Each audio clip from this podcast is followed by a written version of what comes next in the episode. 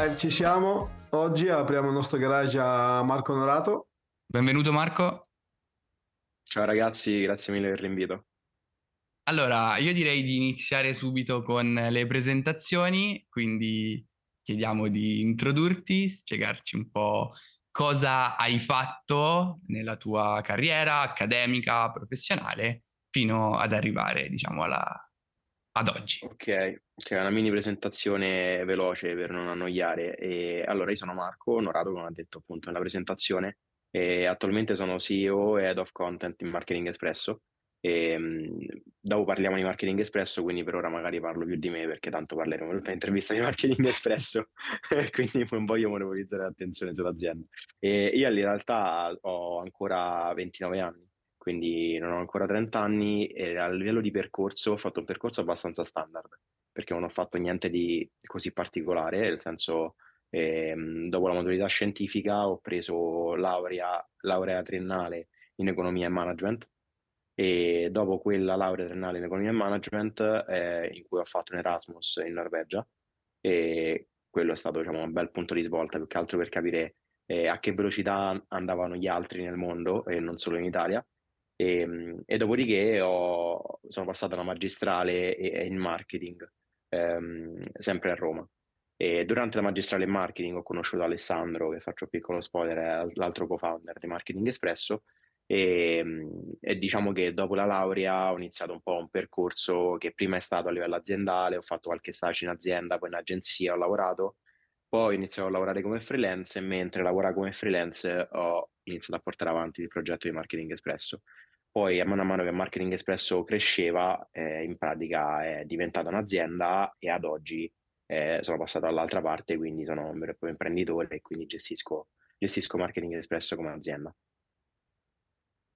Ok, e quindi direi a questo punto di introdurre direttamente l'azienda, spieghiamo un po' cos'è Marketing Espresso, di, co- cioè di cosa vi occupate e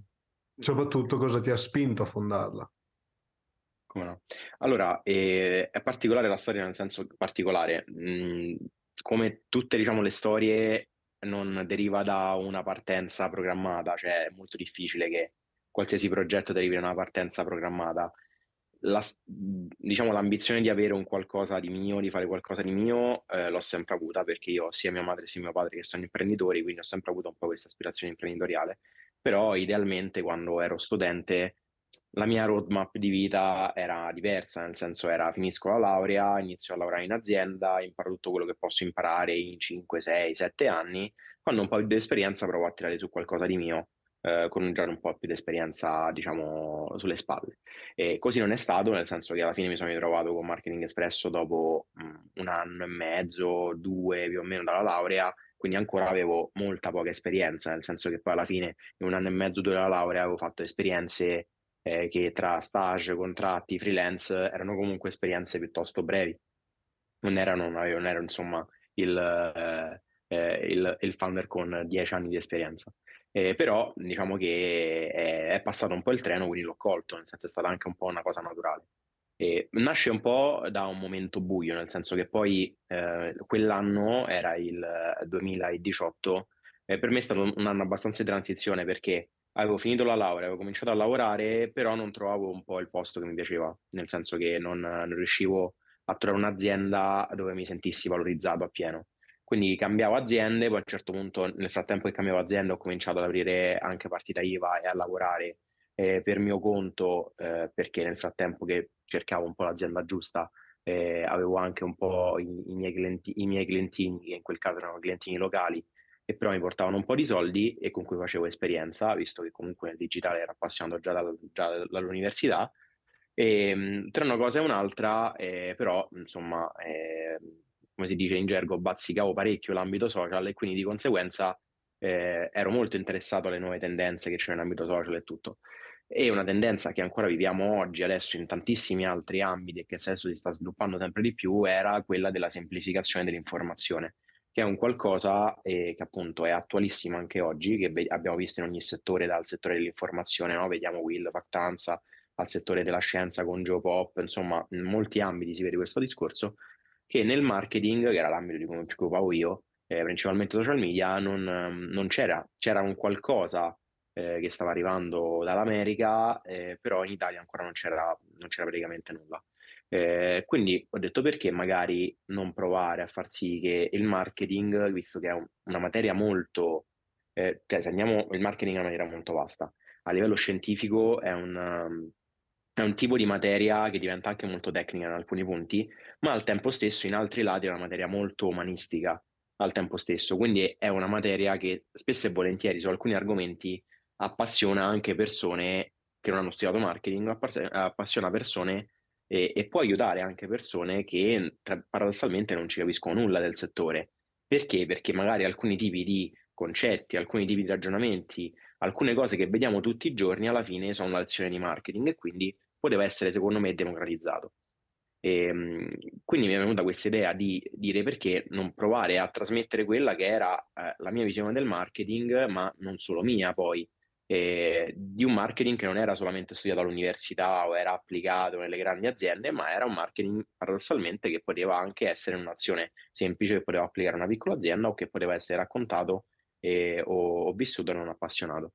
E quindi ne parlo con Alessandro, che avevo conosciuto le banche all'università, che sapevo aveva diciamo, un po' l'aspirazione di, ehm, diciamo, di lanciarsi anche lui un po' nel settore imprenditoriale, soprattutto nell'ambito agenzia. Infatti poi questo spiega eh, la divisione un po' che c'è dopo. E, ehm, e, da lì nasce un po' il progetto Marketing Espresso. All'inizio non era un'azienda, era una pagina, nel senso era un progetto di divulgazione che però aveva delle ambizioni, nel senso che noi non siamo nati come un passatempo, cioè per noi era un progetto in cui ci impegnavamo e che in un anno, noi siamo, abbiamo iniziato diciamo a dicembre 2018, quindi ufficialmente a gennaio 2019, che in un anno doveva portare determinati risultati eh, che non erano dei risultati realistici, erano totalmente realistici, che però volevano farci capire se eh, poi continuare con quel percorso e andare a investire sempre più tempo oppure no.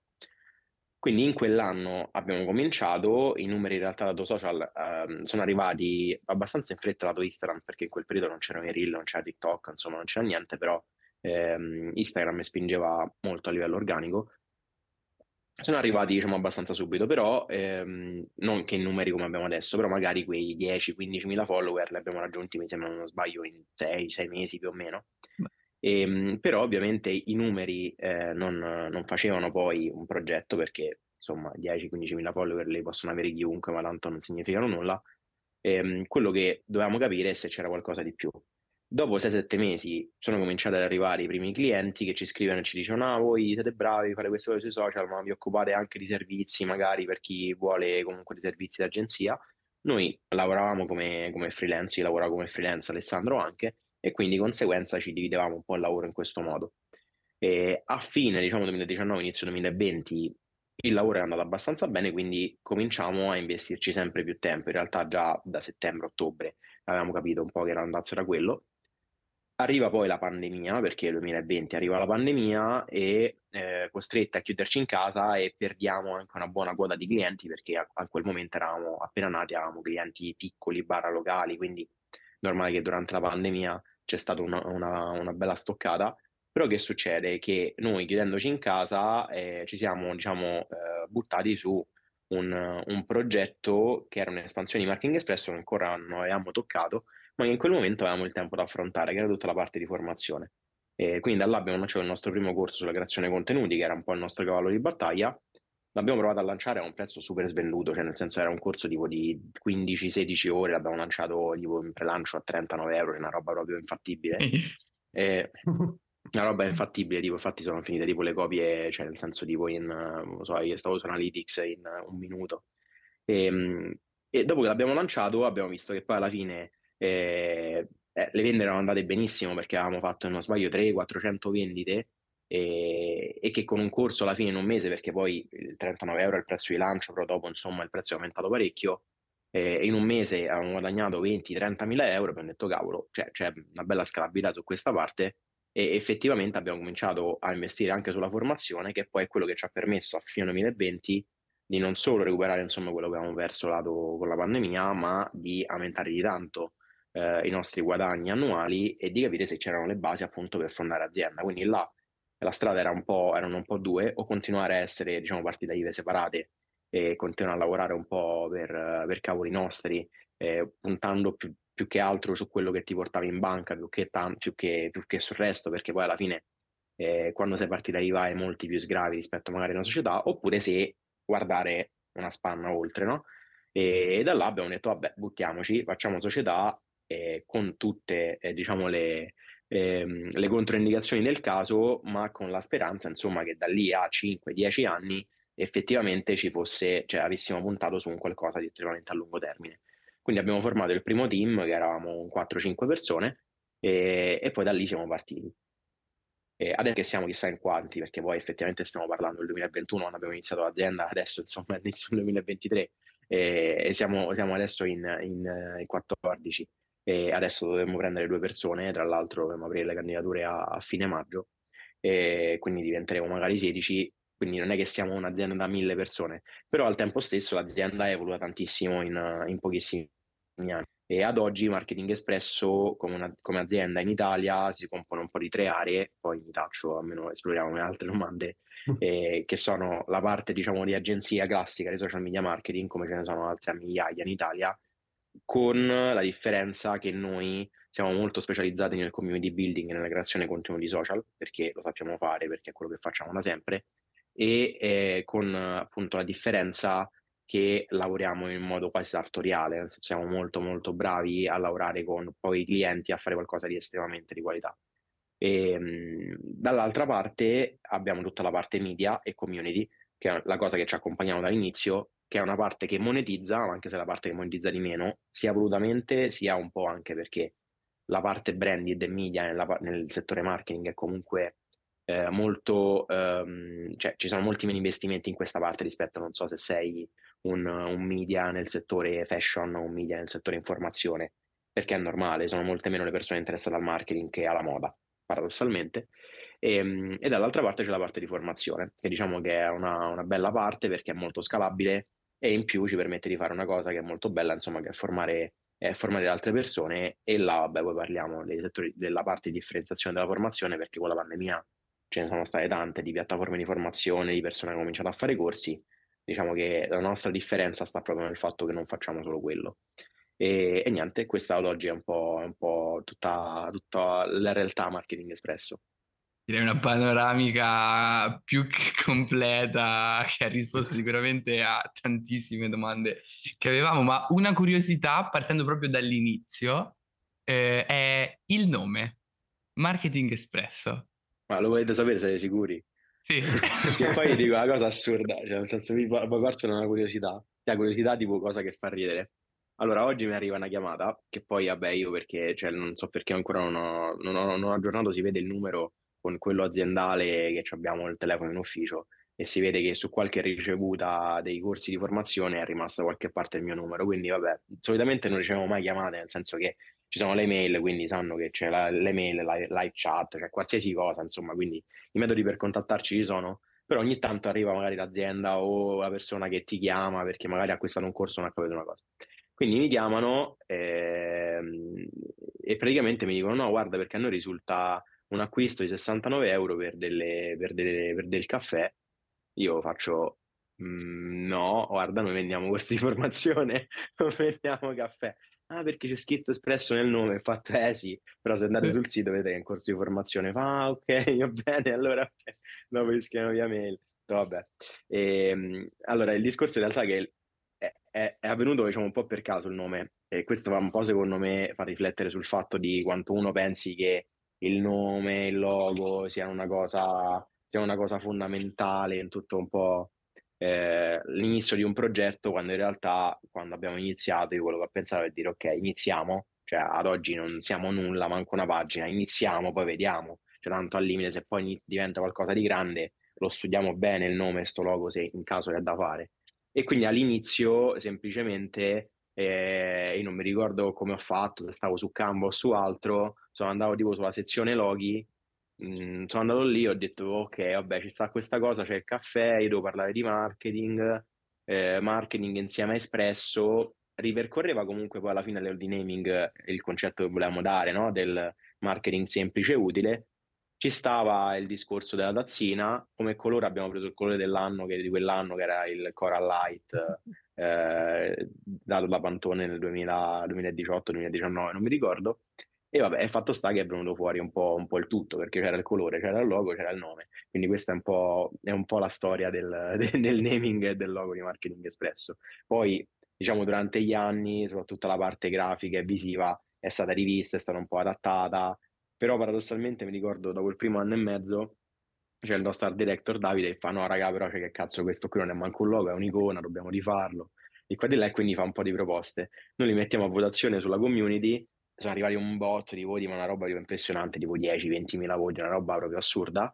E fatto sta che comunque tipo il 70-80% preferiva la versione, quella diciamo che era quella originale, però un pochino più rimodernizzata, con delle linee più stondate. Alla fine abbiamo usato quella, perché tanto alla fine Vox Populi, Vox Dei, no?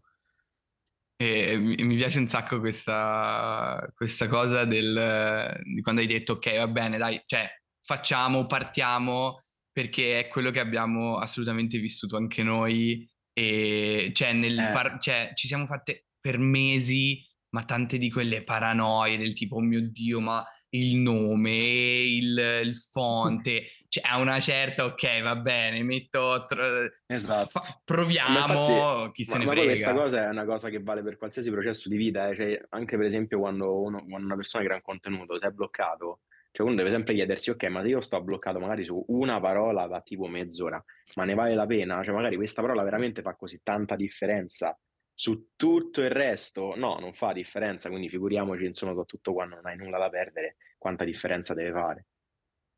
Esatto, esatto, esatto. No, ma, sì. ma, basti pensare a tutte le grandi storie, nel senso pure eh, Nike, no? se lo pensiamo, cioè lo swoosh di Nike, per carità, bellissimo, ad oggi noi gli diamo un valore inestimabile perché lo swoosh di Nike, ma quando è nato, cioè, l'avevano pagato 30 dollari, cioè, eh. nemmeno gli piaceva probabilmente, cioè, nel senso era una roba proprio così. Alla fine eh, la, la semplicità paga, quindi cioè, ci sta. E eh, dicevi per l'appunto che eh, comunque avete avuto una crescita super veloce, cioè nel senso... Sì, abbastanza, non diciamo rispetto magari a altre realtà che adesso si vedono anche con Reel e TikTok, non è stata iper veloce, nel senso che comunque poi alla fine noi dal 2019 maciniamo contenuti su contenuti su contenuti, cioè sono quattro anni, abbiamo raggiunti i risultati e non abbiamo questi, cioè non abbiamo milioni di follower eh, o milioni di seguiti. Se andiamo a sommare, diciamo, tutte le varie piattaforme, arriveremo a un po' più di 500.000, però effettivamente cioè, sono stati quattro anni di lavoro. No, no, certo, però comunque, cioè, per essere una realtà comunque divulgativa e per quanto eh, siate bravi, eh, non è sicuramente il balletto che può piacere a tutti e che quindi per l'appunto dici hai la curva esponenziale oppure quel contenuto virale, ma è un contenuto comunque studiato, cioè date valore. A, cioè, no, no, infatti eh, quello è un po' il nostro segreto per la longevità, nel senso che poi se andate a vedere per esempio la curva di crescita di marketing espresso, cioè non è che è così e poi cala, cioè è così, basta, cioè è molto è lineare, dritta e sale e quindi di conseguenza noi siamo molto stabili nella crescita e non ci fermiamo, cioè noi non è che arriviamo a un punto e ci fermiamo oppure se un periodo non abbiamo contenuti virali perché facciamo solo real time ci fermiamo, no, noi abbiamo un piano editoriale che ci permette di crescere costantemente, magari c'è quel mese cresce un po' di più, quel mese cresce un po' di meno, per carità, però in media cresci sempre in un ritmo abbastanza costante. E questa cosa è perché ci puntiamo tanto sulla strategia piuttosto che diciamo sull'improvvisazione Ehm, diciamo che però nel senso ci sono tanti, esempio, pensiamo a Geopop, no? magari è nata da molto meno di noi, però effettivamente hanno avuto una crescita che è iper esplosiva su qualsiasi canale, sono molto bravi eh, per carità loro, ehm, però appunto cioè, ci sta proprio differenza anche a livello di crescite, però sì, noi diciamo il nostro segreto è stata proprio la crescita costante che ci permette eh, di acquisire poi le persone che acquisiamo. Non, non ci vedono e non, non ci cominciano a seguire per il contenuto che è andato virale una volta, cioè, a noi non, ci fa, di, non fa la differenza magari quel reel che ha fatto 100 milioni di, di, copertura, a noi fa la differenza la somma dei contenuti che noi facciamo in norma mensile. Quindi magari con un contenuto prendi 50 follower, con un altro 100, con un altro 150, con un altro 20, con un altro 0. In, diciamo, nella visione comune eh, tutti i contenuti sommati poi fanno la differenza. E... È per quello che ci ehm permette anche di non cercare la viralità del contenuto, che non è una, una banalità, però effettivamente molti cercano sempre la viralità del contenuto perché senza quello non, non crescono. a noi non interessa più di tanto, nel senso se la trovi bene, però noi ci basiamo molto più su una strategia a lungo termine, quindi noi cresciamo comunque lo stesso, al di là che un contenuto ci vada più virale o meno virale. Ok, no, io stavo pensando a una domanda molto semplice. Per quanto riguarda il capitale iniziale che avete utilizzato, immagino sia più o meno quello che avete tirato su i primi anni tra i vari clienti, ma dopo, per quanto riguarda round di investimenti, avete fatto qualcosa? Li state facendo o ancora andate semplicemente Zero. da... No, ma ti dico, capitale iniziale poi quando abbiamo iniziato il progetto è stato tipo i soldi per il sito, cioè tipo dominio e hosting, 100 euro l'anno. E, e, poi basta perché non è che c'erano chissà che spese, cioè era più il tempo investito, la spesa effettiva che, che il capitale all'inizio del progetto. Quando abbiamo fatto società, i 10.000 euro di capitale sociale li abbiamo messi Alessandro che ce li avevamo diciamo, in banca dai guadagni del, proprio sempre con Marketing Espresso. E, e, poi la cosa appunto bella di Marketing Espresso, a differenza da tutte le altre realtà un po' eh, nuove del settore, è che noi, nuove e che hanno comunque abbastanza risultati del settore, è che noi non abbiamo mai preso investimenti, nel senso il nostro, cioè non c'è stato nemmeno mai un, un innesto a parte il capitale sociale di capitale iniziale per far andare avanti la società da parte di qualcuno, eh, perché semplicemente noi siamo sempre stati sostenibili. Cioè, quando Marketing Express è passato a società, noi semplicemente abbiamo convertito tutti i nostri clienti che avevamo prima, più la parte di formazione, come entrate della società invece che entrate nelle nostre partite IVA che abbiamo chiuso. E semplicemente, quindi, già dal primo mese eh, Marketing Express incassava e quindi di conseguenza già dal primo anno ah, è andata comunque inutile e era, era positiva come, come situazione a livello di bilancio e ci permette in realtà di crescere perché poi eh, dal primo anno al secondo anno abbiamo fatto una crescita di più del 100% a livello di fatturato e quest'anno diciamo non, non so se riusciremo a ricalcare il 100% ma quasi, almeno stando ai ritmi dei primi, dei primi quattro mesi. E effettivamente questa cosa ci porta a far sì che abbiamo anche qua a livello diciamo finanziario e più aziendale, non solo in numerica social, una crescita che sia costante e che soprattutto sia sostenibile e che non avviene con il innesto di capitale, quindi magari innesto di capitale, crescita super veloce e poi mi fermo se non riesco a essere sostenibile, ma piuttosto crescita più lenta ma costante, ma che non ha bisogno per forza di accelerate, perché effettivamente noi ce lo siamo chiesti perché poi abbiamo avuto interesse anche da, da fondi esterni, altre aziende che volevano diciamo, partecipare alla crescita di Marketing Espresso e investire capitale. Il problema è che i soldi eh, se non ne hai bisogno, eh, possono essere in realtà una lama a doppio taglio, nel senso che quando hai un investimento devi sapere benissimo cosa ci devi fare. Eh, non devi prendere soldi tanto per prenderli perché non serve a nulla, anzi, cioè, ti, nel senso se prendi soldi tanto per non, cioè, senza avere un, un, piano di come investirli eh, preciso, probabilmente poi ti ritorna indietro semplicemente l'effetto boomerang. Quindi da questo punto di vista noi ci siamo detti ok, ma noi al momento abbiamo bisogno di soldi più di quelli che siamo già in grado di generare da soli? No, già non sappiamo come investire quelli che generiamo da soli un altro po', quindi di conseguenza, eh, cioè, a, fino a quando non avremo veramente un progetto magari che ci viene in mente e dici ok cavolo per fare questo c'è bisogno proprio di un investimento che però effettivamente diventa essenziale ehm, fino a quel momento probabilmente a meno che non arriva un'offerta imperdibile, difficile, insomma, che, che faremo investimenti. Spulciando il vostro sito, abbiamo, eh, ci hai parlato del, del, team, comunque siete partiti come una realtà super piccola e, e comunque state, state crescendo. Ehm, nella sezione lavora con, lavora con noi o comunque quella aperta alle candidature, sottolineate i motivi, non, non a caso siete Marketing Express, i motivi per cui una persona non dovrebbe candidarsi. Esatto. La strategia è esatto. assolutamente interessante, ma qui la domanda sorge spontanea. Ricevete tante candidature o è un fil- lo usate come filtro? Ehm, qual è la strategia dietro a questo tipo di soluzione? Allora, è, nat- è, nata perché ricevevamo tante candidature e le riceviamo tuttora, cioè calcolate che noi riceviamo una media di dalle 60, dalle 50 fino alle 100, 120 candidature al mese in base ai periodi, perché tipo gennaio-settembre abbiamo un botto. Candidature spontanee, quindi senza aprire le posizioni. Quindi noi calcola all'anno, mh, se conto quelle spontanee più eh, quelle che riceviamo praticamente quando apriamo le, quando le, quando apriamo le posizioni, ci, ci attestiamo sopra le 1000 candidature tranquillamente, 1000-1200 candidature. e quindi abbiamo veramente tante persone che ci scrivono per lavorare con noi, eh, nonostante siamo un'azienda eh, molto piccola, perché cioè, siamo in 14, mille persone dove le metto, nemmeno fossi Amazon. Quindi da questo punto di vista, mh, visto che la maggior parte delle candidature, perché poi noi abbiamo un tipo di policy che si basano su determinati concetti eh, a livello di democratizzazione del marketing, dell'informazione e tutto, ma anche e soprattutto il mettere le persone al centro tramite i canali digitali, che si sviluppa in tutta una serie di, di cose pratiche, perché quella è un po' la visione, una visione che si sviluppa in diverse cose pratiche, tra cui il fatto di dare eh, attenzione a qualsiasi persona ci scrive, qualsiasi persona che ci scrive investendo del tempo. Quindi questo tiene fuori i bot, gli spam, quelli che mandano il messaggio preimpostato, insomma, se no altrimenti diventiamo scemi. E, ehm, però la persona che ci manda effettivamente la candidatura eh, viene valutata, nel senso che viene visto, viene visto il curriculum, viene letto e tutto e viene fatto. Il problema delle candidature è che nel mondo italiano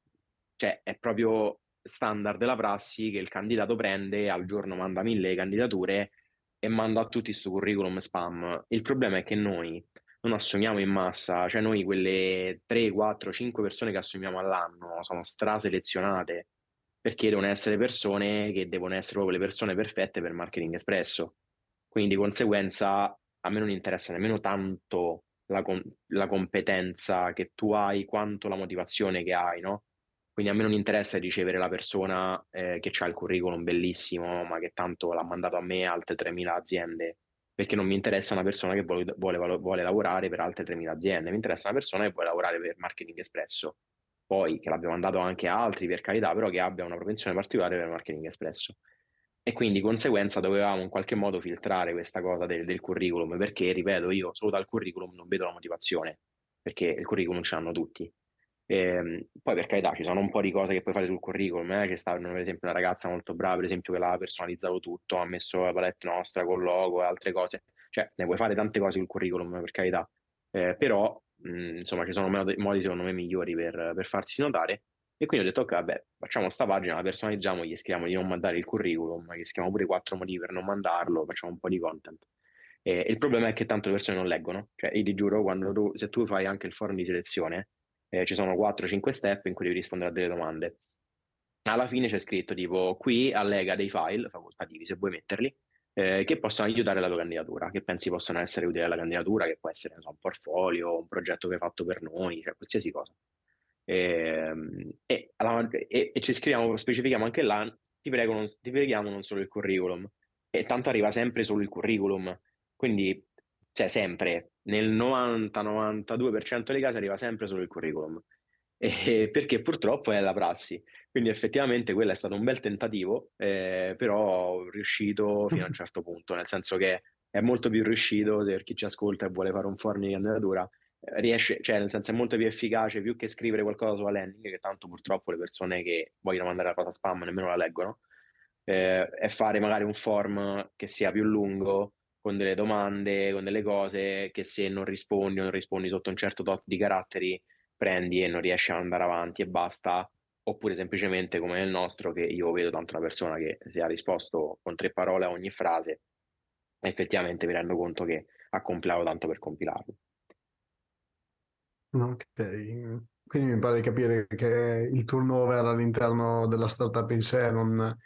non sia troppo alto perché comunque prendete gente che crede effettivamente nel progetto e che esatto. non molli alla prima difficoltà perché mi viene da pensare comunque quanto possa essere difficile lavorare in un team piccolo e tirare avanti comunque un'azienda, le responsabilità più che altro che uno ha all'interno dell'azienda stessa. Esatto, e infatti è proprio così, cioè noi abbiamo un turnover più o meno, abbiamo fatto adesso il calcolo che abbiamo dovuto compilare un attimo una cosa tipo del 6-7%, quindi insomma è veramente basso e, ehm, in realtà è destinato a salire, nel senso che è normale che piano piano che cresce l'azienda eh, cresce anche il turnover, perché è normale che su un'azienda di 5 persone avrai un turnover più basso rispetto a un'azienda da 1000, cioè nel, nel, insomma nel 99,99% dei casi.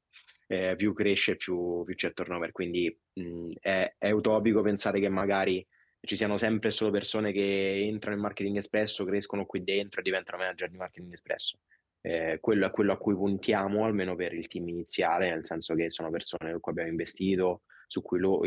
cioè sono persone che hanno investito anche loro in marketing espresso in senso proprio di tempo e anche proprio di carriera personale, però è normale che magari in una vita nell'azienda eh, hai diverse fasi, nel senso che hai bisogno sia magari di persone che diventeranno le tue pilastri, hai bisogno anche di persone che magari in quel momento sono semplicemente dei professionisti che ti aiutano a livello di competenze su una determinata cosa, che però non per forza devono eh, fare la differenza a livello di visione aziendale,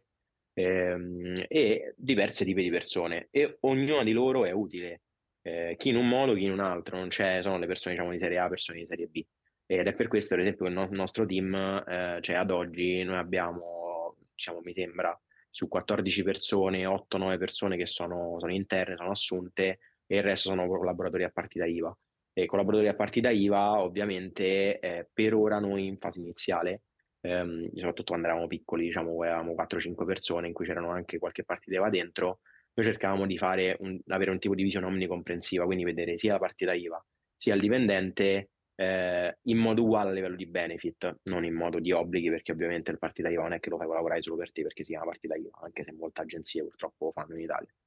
E, ehm, quindi non gli puoi dare diciamo, degli obblighi particolari perché è lavoratore indipendente. Però cercavamo di eh, trattarlo come una persona del team, no? magari il, il professionista che lavorava con noi, perché effettivamente, anche se magari non sei una persona interna a livello contrattuale, per noi sei una persona che fa parte del team. Eh, questa cosa su, mh, mm, fino a quando eravamo 4, 5, 6, 7, 8, 10 persone funzionava, adesso che già siamo 15 è un qualcosa di difficile da fare e che infatti piano piano stiamo cercando di dividere perché effettivamente ehm, cioè, non tutte le persone, ripeto, che entrano nel team ci entrano perché per forza sposano la causa, ma magari alcuni ci entrano perché semplicemente gli piace il progetto, sono bravi e tutto e danno un contributo semplicemente a livello di competenze. E quindi adesso, diciamo, nel prossimo futuro quello che diciamo, faremo sarà proprio formare molto di più il team interno e avere i nostri magari professionisti esterni a cui ci affidiamo per alcune cose, che però rimangono professionisti esterni come diciamo, tutte le aziende.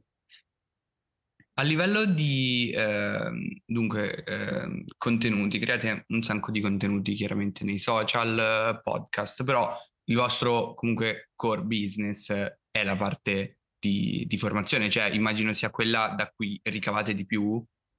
Allora, no, per ora è l'agenzia. Eh, ah, per okay. ora è l'agenzia, eh, però quest'anno... Sì, sì.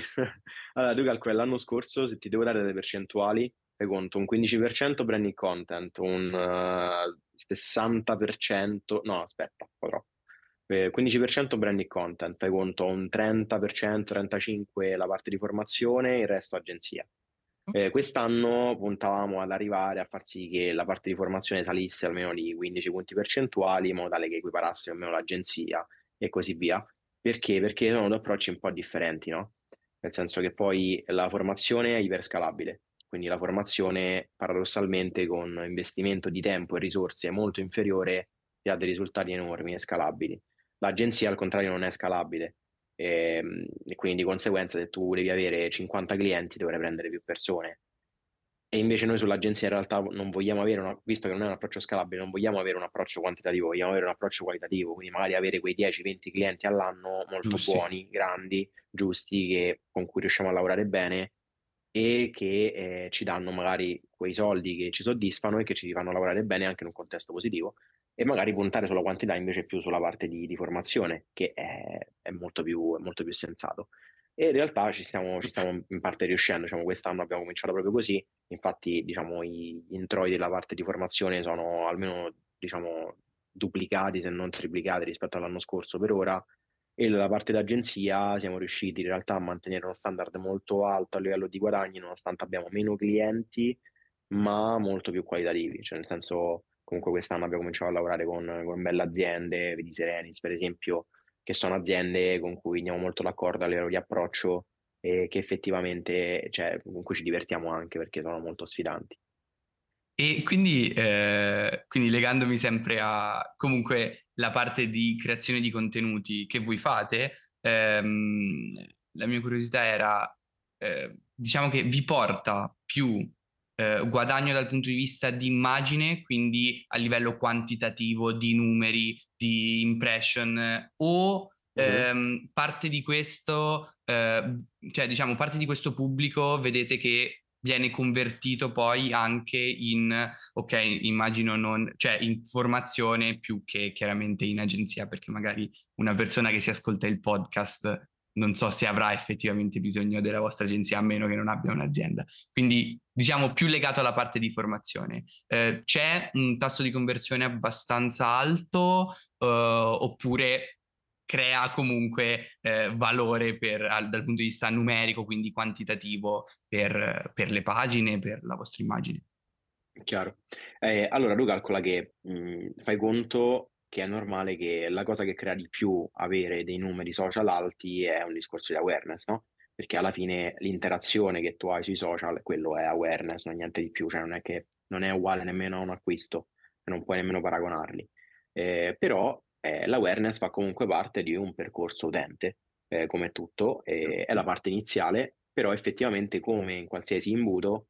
più acqua metti alla fine, poi l'imbuto per carità può essere stretto quanto ti pare, però più acqua metti all'inizio e più, più ne esce alla fine, anche se effettivamente l'imbuto stringe.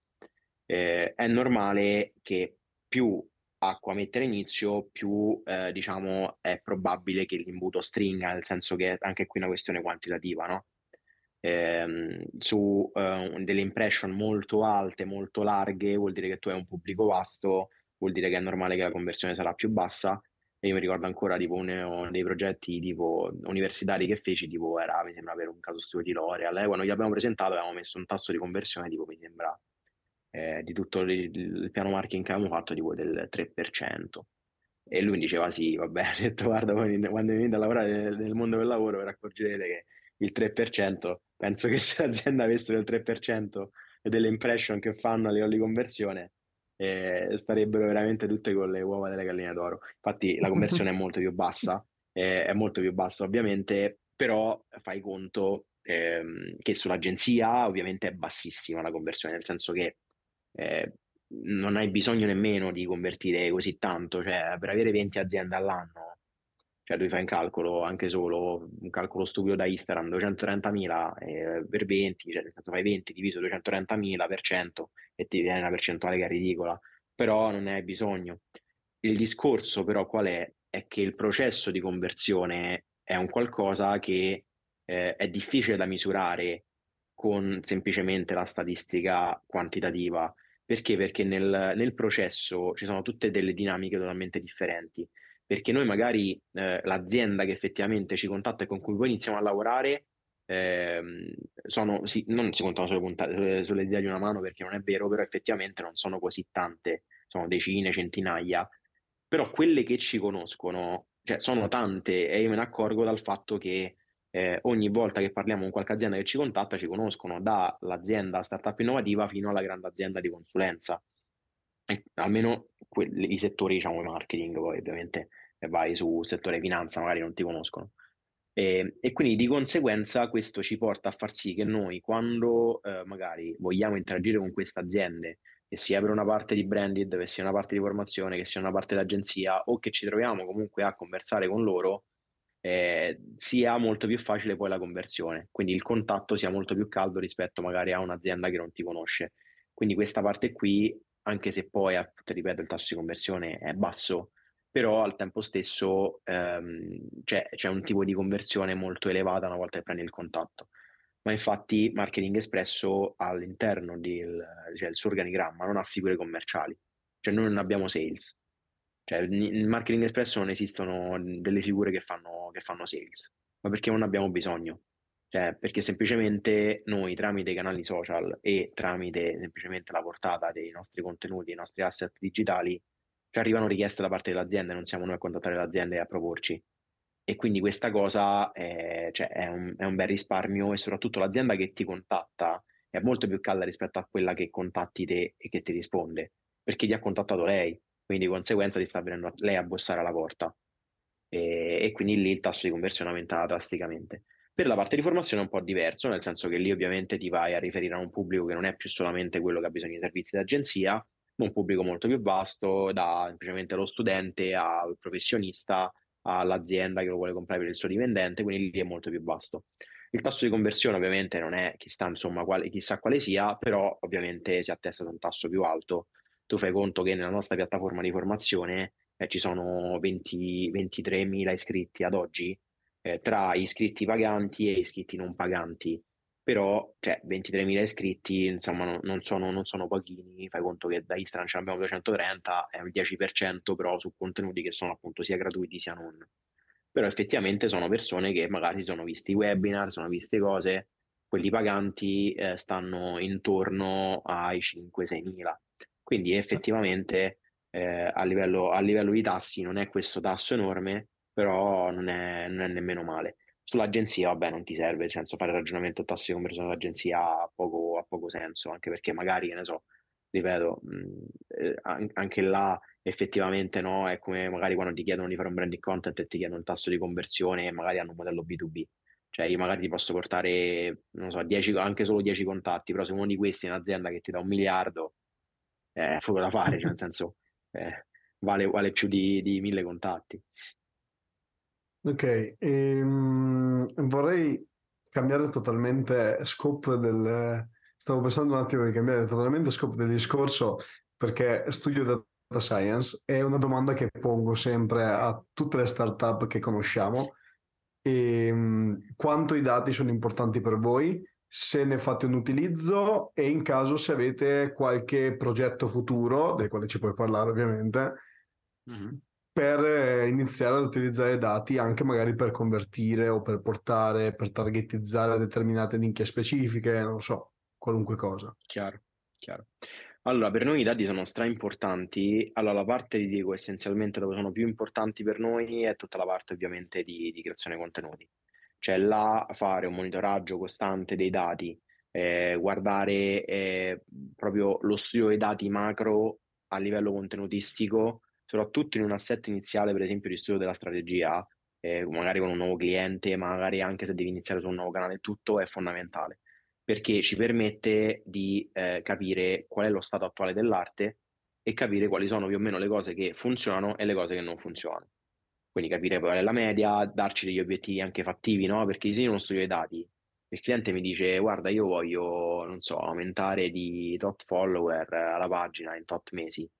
eh, e poi magari vai a vedere la media dell'aumento follower della sua pagina e è tipo 100 volte in meno la media rispetto a quella che voi vuole, mi dice sì ok sicuramente aumenteremo ma insomma aumentare 100 volte mi sembra un po' eccessivo considerato il settore e tutto. Quindi effettivamente banal, questo è un esempio banale, però ci fa capire un po' l'importanza dei dati, al fatto di farci capire cos- quali sono le cose che funzionano e quali sono le cose che non funzionano. Poi ti dico, eh, nella parte di creazione del contenuto, l'analisi dei dati eh, non è così eh, cruciale farla in modo iper preciso come magari è cruciale farla non so, per uh, l'ottimizzazione di un processo d'acquisto di un e-commerce o così via, soprattutto e-commerce, ma magari fatturano tanto, vedi Amazon. Perché? Perché mh, c'entrano anche molto dei discorsi qualitativi sul contenuto. Perché sul contenuto, per esempio, andare ad avere un approccio semplicemente statistico, ad esempio su il tipo di copertina che funziona o il tipo di colore che funziona meglio in copertina, basandosi sui dati, purtroppo è, è, un po' limitativo, in quanto un contenuto ovviamente è difficile andarlo a valutare da una sola variabile, sarà sempre l'insieme delle tue variabili. E queste variabili sono talmente tante perché vanno dal contesto sociale, il periodo di, di vita della piattaforma, dal modo in cui hai scritto il testo, da in quale momento stai parlando di, uno, stai parlando di un argomento, perché magari eh, ripeto, parlavi del Covid un mese, parlavi di virus un mese prima che ci fosse la pandemia, non ti si inculava nessuno, ne parlavi un mese dopo e leva il panico. Quindi effettivamente eh, da questo punto di vista sono tante le variabili, però eh, i dati come sempre, cioè, secondo il mio parere e quello che ho visto per esperienza, non rappresentano la verità assoluta, però ti danno dei punti di riferimento da cui partire. Da cui partire. E, ehm, quando dico non rappresenta una verità assoluta, non dico che i dati mentono, anzi, i dati dicono la, sempre la verità, però non riescono a fotografare mai al 100% la fotografia precisa. Ti danno semplicemente il dato, quindi poi da là devi fare le tue considerazioni. Quindi sulla creazione dei contenuti, per noi il monitoraggio è costante, nel senso che noi sostanzialmente mensilmente facciamo i report sia dei nostri canali sia di quelli dei clienti e da lì risettiamo un po' la strategia e in realtà in approcci ancora più quasi growth eh, a livello contenutistico Cioè noi ogni settimana guardiamo anche qualitativamente e quantitativamente i dati dei contenuti e da lì aggiustiamo proprio le varie cose, anche che siano le piccolezze. E, ehm, dall'altra parte, in realtà a livello quantitativo, eh, poi ce ne occupiamo per tutta la parte di formazione sicuramente, perché ovviamente l'agenzia,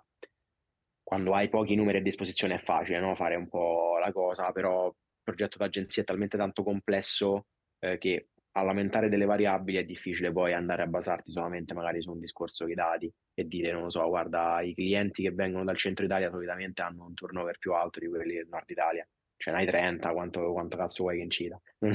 È, un po', così, papale papale. E quindi sostanzialmente è, poco, è poco statisticamente rilevante, eh, ricordandomi l'esame di statistica che ho fatto all'università. Già per la formazione è un'altra cosa perché vai su numeri comunque più importanti, quindi là effettivamente eh, guardiamo tanto un po' i dati, banalmente, adesso stiamo rinnovando tutta la parte di eh, flusso di automazioni mail che arrivano alle persone che guardano i nostri webinar gratuiti per convertirli a utenti paganti e là ovviamente il tasso di conversione è essenziale, nel senso che se io cambio flusso di mail e mi faccio nell'arco di un anno e vedo che il tasso di conversione delle precedenti flusso di mail era del 2.5, di quello nuovo è dell'1.2, eh, cioè c'è palesemente un problema, effettivamente, no? E quindi là sicuramente è importante. E poi ripeto, mh, per, mh, cioè, secondo me la parte statistica propria, ehm, lato nostro, ehm, diventa molto importante quando ci sono tanti numeri proprio da processare. E, ehm, io sono anche un grande fan, diciamo, degli small data eh, secondo me unendo l'approccio un po' microdato e small data insieme all'approccio quantitativo si tirano fuori, si tirano fuori belle cose. Eh, secondo me se una persona utilizza solo l'approccio statistico e basta,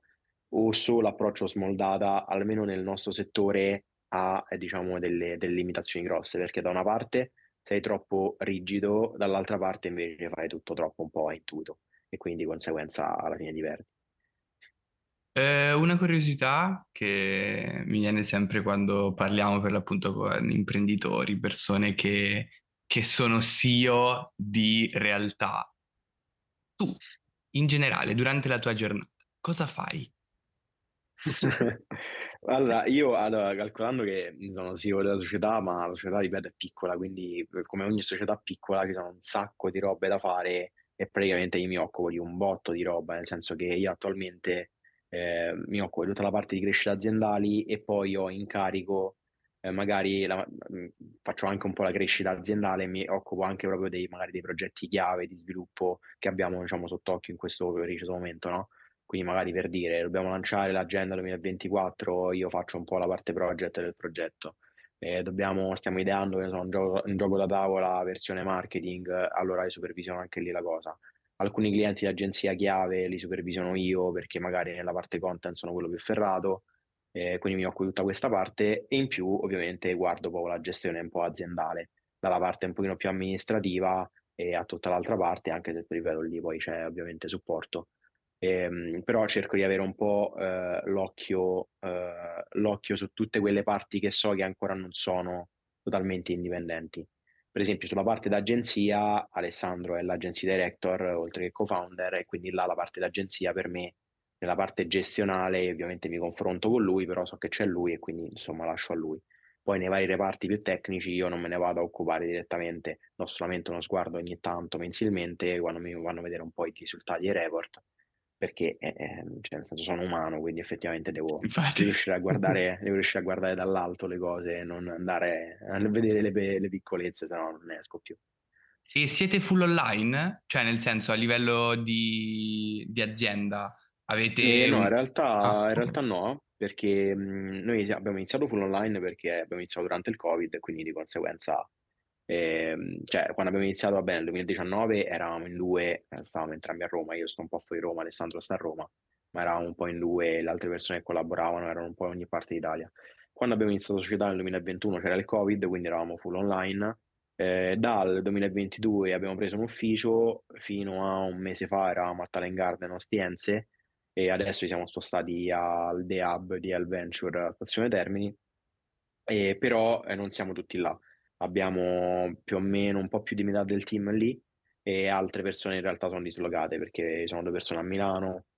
altre due persone in Toscana, c'è una persona che sta a Bologna e, però una buona parte del team è a Roma, è a Roma.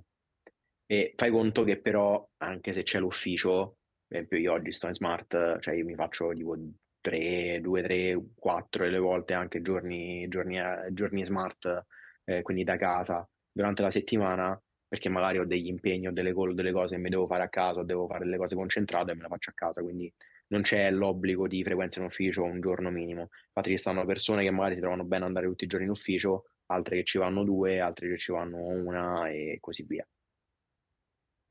Invece per quanto riguarda i progetti futuri di Marketing Espresso, avete qualcosa già in ballo? Qualche nuovo settore in cui volete entrare? Come no? Allora ti dico, adesso stiamo facendo un test in realtà per una nuova società che, in cui non ci siamo dentro solo noi, ma che tratterà di UGC, però stiamo cercando di validare adesso un po' e vedere, vedere che succede, quindi di user generated content. Ehm, poi proprio marketing espresso puro eh, in realtà è fare, fare, sempre meglio un po' quello che già facciamo, nel senso che, mh, come vi ho detto prima, noi ci occupiamo sia della parte media e community, sia formazione sia agenzia. Quindi in, in 14 persone fare eh, diciamo queste tre cose che sono quasi come se fossero tre aziende differenti non è per niente semplice, però eh, ci permette di avere una prospettiva che ci fa dire ok, visto che lo facciamo adesso in 14 e facciamo una cosa come tre aziende, eh, sostanzialmente ci sono grossi punti di miglioramento in ognuna, nel senso che voi immaginate magari in 14 adesso cosa facciamo con, con queste tre cose, immaginate se siamo in 30 con 10 persone per ogni area cosa riusciamo a fare, perché abbiamo più tempo a disposizione ognuno per occuparsi di una cosa. Perché per esempio la parte di formazione veramente ce ne occupiamo, a, cioè veramente in due, tre persone quasi, eh, se devo andare a fare un po' il conto, perché poi il resto delle persone se ne occupa una volta un po', una volta un po', cioè siamo molto divisi da ogni area quindi di conseguenza devo andare a vedere la parte di formazione, per esempio, ce ne occupiamo ancora molto poco rispetto alla potenzialità che ha. E, ehm, quindi di conseguenza è fare molto meglio quello che stiamo già facendo e per fare molto meglio anche inserire appunto eventuali, eventuali prodotti nuovi. Ad esempio in Marketing Espresso, noi adesso a dicembre abbiamo lanciato una piattaforma Marketing Espresso Plus che all'inizio è nata, vi do super spoiler, ancora questo non lo sa nessuno a parte il team interno e praticamente all'inizio è nata come una piattaforma che era all in one, cioè all'interno aveva sia tutti i nostri corsi, eh, sia una parte di live eh, fatte proprio in live e poi venivano registrate tecniche, quindi sia Q&A, sia workshop tematici, live con, live con esperti e così via, e sia una parte di community premium, diciamo, quindi erano degli spazi chiusi, privati, in cui potevi, diciamo, conversare con le altre persone della piattaforma, con i membri del team, fare domande, pubblicare un contenuto e così via. Eh, l'abbiamo testata a dicembre, non è andata nemmeno male in realtà a livello di numeri, a livello di guadagni, però il problema è che non avevamo calcolato, quindi poi vedi quello lì, tanto fino a quando non testi non c'hai i dati per, per poterla fare la considerazione, ehm, che effettivamente dare una soluzione all-in-one portava a far sì che magari le persone scegliessero di abbonarsi alla piattaforma anche solo per una caratteristica che aveva, tralasciando totalmente magari le altre. Ed è quello che è successo per una buona percentuale, eh, perché abbiamo notato che effettivamente la maggior parte delle persone la utilizzano e sono abbonate alla piattaforma per vedersi i corsi, ma tralasciavano tutta la parte di live e soprattutto la parte di community. E questo, dato che noi i corsi in realtà già li vendiamo singolarmente, per noi è un po' diciamo, un fallimento del progetto, nel senso che a noi non serve che le persone si abbonino per i corsi, perché quello a questo punto eh, vendiamo il corso singolo serve che le persone siano attive. Però a quanto pare è molto difficile trovare una persona che si veda i corsi, sia attivo e veda anche le live al tempo stesso e quindi di conseguenza adesso stiamo rinnovando la cosa e stiamo, e stiamo praticamente eh, togliendo i corsi, i corsi li lasciamo solamente con un abbonamento in cui tu ti puoi vedere solamente i corsi se vuoi e, e Marketing Espresso Plus diventa più una parte di community e live, basta, in base al piano che scegli. In questo modo andiamo a targetizzare, tra l'altro con un prezzo molto inferiore rispetto a quello che c'è adesso, perché ovviamente questo di adesso comprendeva anche i corsi, ehm, ci permette di andare a, targetizzare tutta una fascia di persone che magari sono interessate a dei contenuti esclusivi, ma che ovviamente eh, magari non sono disposte a spendere quello che avevamo messo adesso come prezzo che giustificava anche i corsi. E quindi andiamo a diversificare molto di più il prodotto rispetto a quello che c'era adesso, che invece era un all-in-one molto costrittivo, nel senso che o prendevi tutto o non prendevi niente, eh, che ovviamente tagliava fuori una bella parte di, di popolazione. Anzi, ne tirava dentro quelli che erano tanto interessati ai corsi, ma tagliava fuori tutti quelli che magari non erano interessati ai corsi, erano interessati a altra storia. E quindi niente, questo adesso tra maggio e giugno, insomma, lo facciamo questo, questo tra virgolette, rebranding di questa parte. E, e, niente, poi un po' di cose ve lo spoilerate già prima, eh, tra, facendo supposizioni, però tipo l'agenda sicuramente è una cosa che lanceremo, perché l'altro anno è andata molto bene, quello l'abbiamo lanciato come prova, quindi quest'anno cominciamo a lanciarla da prima. Eh, stiamo lavorando a un gioco da tavola che vediamo se riusciamo a farlo uscire entro Natale, ma non è detto perché le componenti in plastica a quanto pare sono molto difficili da reperire. E, ehm, e niente, ci sono altri un po' di progetti, però ancora sono in fase super embrionale. Super, super, super. E sì, cioè, mi, è curioso l'aspetto per l'appunto di come dal, spesso a volte dal nostro punto di vista, in questo caso del, del vostro, del team, eh, le soluzioni che all in one sono sempre migliori, però alla fine magari una soluzione più semplice, modulare magari, in cui esatto. l'utente sceglie in base alle proprie necessità senza aver bisogno di io non voglio tutto il pacchetto. Dammi solo... No, ma poi cambiano le percezioni, ma ti giuro, questa, ad esempio, noi adesso abbiamo utilizzato una piattaforma che è, secondo me, la più complessa, diciamo, la più complessa, ma anche la più completa nel, nel panorama, diciamo, di piattaforme community. E la piattaforma invece su quale stiamo migrando adesso per questa parte nuova, è più community centric, all'inizio io l'avevo vista, ma l'avevo scartata perché ho detto, ma no, ma questa roba qui è troppo semplice, cioè non c'ha, nel senso mi sembra troppo cheap, non ha, non ha, non ha funzioni, non va bene. E poi alla fine trovi invece un'altra piattaforma che ha un milione di funzioni, è fatta molto bene, ma poi alla fine che è iper complessa da gestire per una persona che magari non ci sta 24 ore su 24 e, e che ti permette di fare tutto quello che vuoi, ma che poi magari ha un'esperienza utente che è poco intuitiva.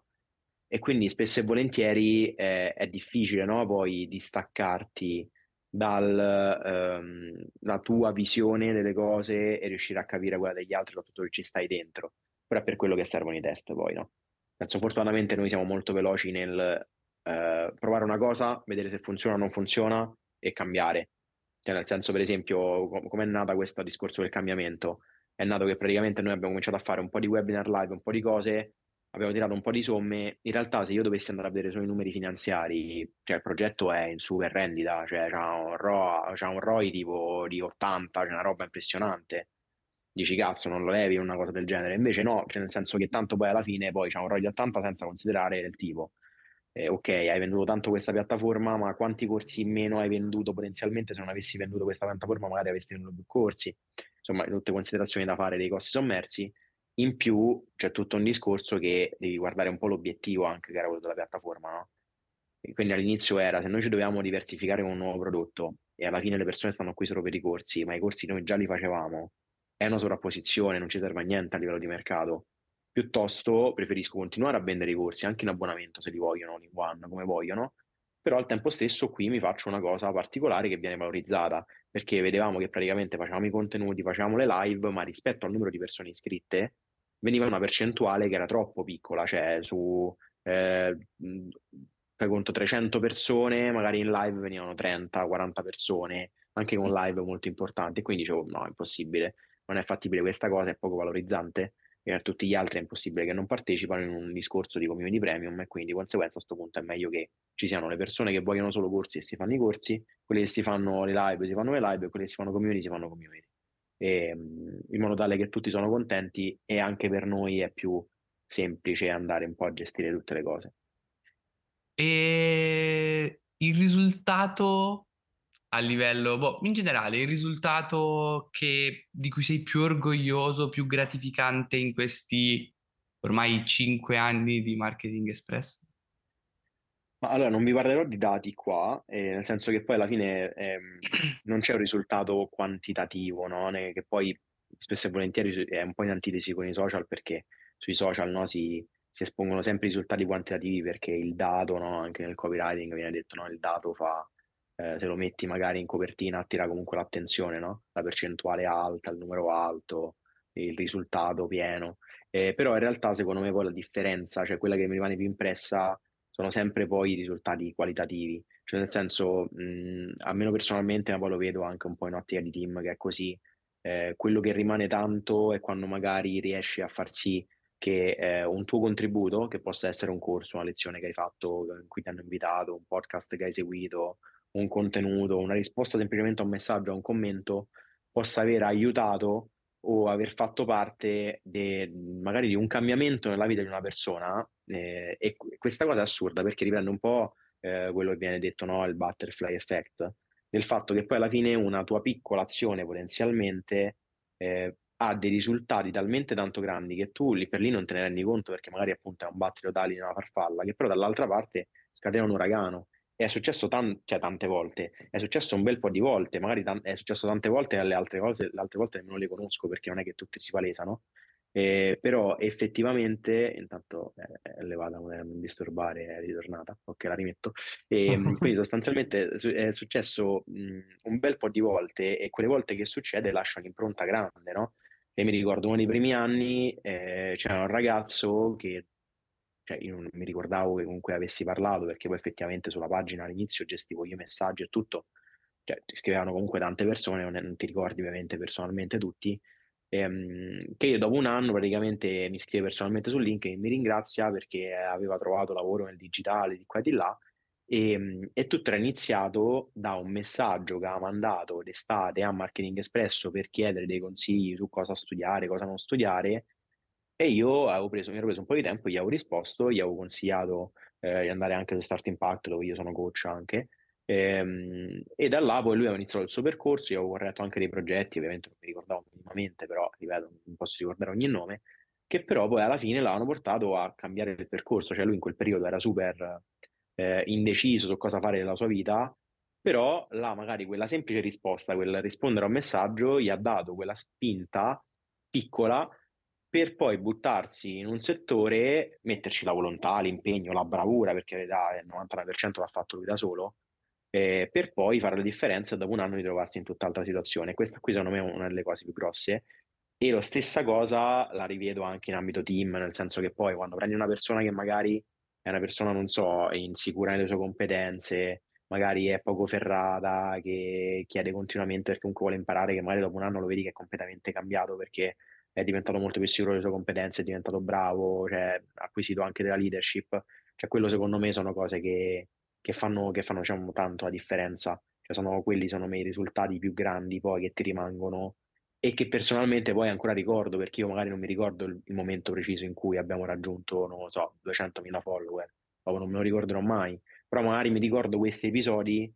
che sono episodi singoli, eh, però che sono episodi veramente molto, molto potenti a livello, a livello proprio di significato. Bello. Bello. E Matte, direi che siamo giunti al momento di fare le nostre due domande di rito che facciamo a tutti gli intervistati che nessuno conosce. E la prima che ti vorrei fare è qual è un tool, un'applicazione o anche banalmente un sito di cui non potresti fare a meno tra vita tua personale e vita lavorativa?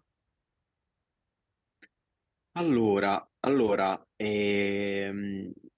dirò una cosa che sembra scontata, eh, ma che però secondo me non, non, lo è per niente vivendo proprio la dinamica e, e, parlando con tante persone, ma anche sia vedendolo nelle interazioni social e tutto. Eh, ma Google, cioè nel senso uno Google lo sottovaluta tantissimo, ma secondo me il saper cercare e utilizzare Google è una skill che è veramente super sottovalutata e che nessuno sa fare così tanto bene. Perché spesso e volentieri il saper cercare all'interno di un motore di ricerca che ha infinite possibilità ti permette veramente, non ti dico di saper fare qualunque cosa, però di trovare e di saper trovare, selezionare le fonti, saper cosa scrivere per poi farti dire delle cose e così via, e quindi permetterti di, in poss- di entrare in possesso di informazioni che magari eh, non potevi, di cui non potevi mai entrare in possesso. E io vedo veramente persone che magari ti scrivono sui social, eh, ti danno le domande e magari molte cose paradossalmente se cer- cercassero bene tramite Google farebbero veramente la differenza. Cioè io mi ricordo all'inizio, soprattutto lato marketing digitale, cioè non avevo questa formazione così bassa, sì per carità una laurea in marketing mi è servita tantissimo, però lato marketing digitale soprattutto pratico, cioè io sono praticamente autodidatta, nel senso che ho letto un po' di articoli, eh, ho, ho, fatto un po' di formazione, ma la maggior parte della formazione l'ho fatta un po' sul campo, ma per arrivare sul campo prima mi ero un po' formato teoricamente. E la cosa che mi è servita è stata spulciarmi un bel po' tramite Google tutte le varie cose che c'erano dentro. Quindi sembra una cosa scontata perché uno non ci pensa, no? Perché dice ok, vabbè, ma Google ce l'abbiamo tutti, tutti cerchiamo su Google almeno una volta, dieci volte al giorno. Però un conto è cercare così tanto per cercare, un conto è, è sapere scrivere le giuste query di ricerca per avere dei risultati differenti, che è una cosa, che è una cosa stupida, ma non lo è, ma anche per esempio la ricerca tramite immagini cioè che non è una stupidaggine, nel senso che tu magari veramente, sai quante volte io magari ricerco un qualcosa, un video o altro, che tramite la ricerca per parole non riesco a trovare, in cui invece tramite le immagini, cioè facendo la stessa ricerca sulle immagini, riconosco l'immagine e poi da lì risalgo la fonte. Cioè ci sta un sacco, diciamo, nome di, di cose sottovalutate da Google che in realtà potrebbero essere implementate. Un grande Bello. cultore di Google. Interessante, anche perché nessuno aveva effettivamente mai detto Google per ora, quindi ottimo. No, ma tutti questi strumenti, ma tutti, oh, per carità, ci sono altri, per esempio, io ad oggi dovessi fare sempre collegato a Google, Google Calendar per me tipo è la vita, cioè mi organizza proprio la vita, non che non mi inserisco tutto quello che faccio, come magari alcuni ossessionati del, del controllo a livello dei task, però effettivamente, dato che faccio tante cose a livello settimanale, per me averle segnate sul calendar è fondamentale, tipo stupidaggine, devo fare a giugno o luglio un esame in ospedale che dovrei aver prenotato due o tre mesi fa, come un deficiente non l'ho segnato sul calendar e quindi domani devo passare là e dire guarda, in teoria dovrei aver prenotato ma non ce l'ho segnato, quindi per me non esiste, capito? ditemi quando devo venire Ok, allora, eh, prima di fare l'ultima nostra domanda di chiusura, volevo sinceramente ringraziarvi per il vostro podcast perché le vostre weekly mi hanno aiutato tantissimo per l'orale di marketing, quindi era una roba un po' personale, tanto non so quanti arriveranno a questo punto del podcast, quindi ce la metto eh, perché le weekly sono, cioè soprattutto per quanto riguarda le, le informazioni ehm, sempre aggiornate, devo essere sincero, ne ho fatto grande uso e quindi facevo un po' il guru no. di quello che succedeva. Sì, quella, quella poi è la differenza fra i tipi di canali social che hanno tanti numeri ma poca qualità, nel senso che poi alla fine su Instagram ci seguono in tantissimi, però quelli che poi ehm, eh, entrano un pochino più in confidenza, barra che si affezionano di più, non, non, gli basta vedere solo Instagram spesso e volentieri. Cioè io lo vedo anche sulle candidature, per esempio, cioè quando gli chiediamo da quale canale per esempio arrivano, altre cose, la maggior, una maggior parte, una buona parte delle persone risponde dal podcast, nonostante alla fine del podcast ne abbiamo una media di 1500-2000 ascoltatori all'episodio, non è che abbiamo questo numeri assurdi e quindi di conseguenza rispetto ai 230.000 di Instagram è cioè, molto certo. meno, eh, veramente. Però eh, molti vengono da là perché è la differenza qualitativa. Eh, no, quindi ecco, è, è effettivamente corretto così. E dunque, quindi per chiudere ti chiediamo, immaginati adesso di avere un garage, quindi per restare nel tema del nostro podcast. Quindi un luogo, uno spazio, grande in realtà un po' quanto vuoi, in cui puoi fare assolutamente qualsiasi cosa tu voglia. Cosa ci faresti? ok, ma cosa ci farei tipo in questo momento o tipo in prospettiva futura? O è aperta anche in prospettiva, anche in prospettiva. Ok, ok, ma mm, allora, non so precisamente cosa, eh, perché sarebbe una scelta, poi conoscendomi, mi metto, quando devo fare tipo queste cose che poi su, be- su de- dei beni materiali devo sempre scegliere in modo abbastanza oculato. Però effettivamente è una cosa che farei eh, se avessi a disposizione uno spazio che possa essere un garage vuoto in cui poter fare qualsiasi cosa, è pensare di ehm, proprio assegnarlo a eh, una, una, cosa specifica. Quindi per dire, magari ho una passione che voglio imparare, non so, la musica, ora dico una cosa a caso. Eh, voglio imparare, non so, a suonare eh, e voglio imparare tanto, magari voglio investire in questo progetto, magari anche solo nel tempo libero. Mi sistemo il garage e lo focalizzo proprio su quella parte, quindi magari mi, me lo insonorizzo, mi metto dentro gli strumenti e lo utilizzo assegnando lo spazio a quel, a quell'occupazione. Non so come dire, perché spesso, secondo me, la differenza lo fa proprio l'assegnazione degli spazi a, determinate, eh, a determinati task barra occupazioni, nel senso che spesso e volentieri il garage viene visto come no, è lo spazio dove gli butti dentro roba, è tutta roba differente, cioè se io vado nel mio garage adesso ho la roba per allenarmi, poi ho la lavatrice, poi ho il congelatore, sta un po' di tutto. Ehm, però invece se tu hai uno spazio che invece è solamente dedicato a una cosa sola, quella di una volta che ci entri vuol dire che tu ti stai focalizzando su quello e quindi di conseguenza secondo me è per quello che se, cioè, ci sta questa, ehm, questa tra virgolette leggenda del garage che tutti partono dal garage. Perché quando partono dal garage perché vabbè ovviamente è l'unico spazio disponibile che hanno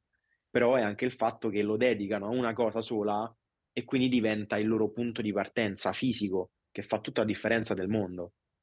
E è, cioè, è una cosa secondo me che fa, che fa tanta, che fa tanta appunto ripeto, differenza nel, nel, nel, come si approccia a una determinata cosa che si vuole e fare. Quindi ora, ora come ora? Oggi? Eh, ora, come ora, ora come ora non saprei proprio, oggi non saprei proprio, giuro. Ok, perfetto sono in una fase proprio di, di, ricostruzione, quindi devo capire proprio qual è la passione su cui focalizzarmi, focalizzarmi in questo momento. Beh, bene, bene, bene, ci sta, ci sta. Io direi che ci siamo. Ci siamo. Grazie per essere venuto, per averci dato questa Grazie a voi ragazzi. E... Niente, quindi sipario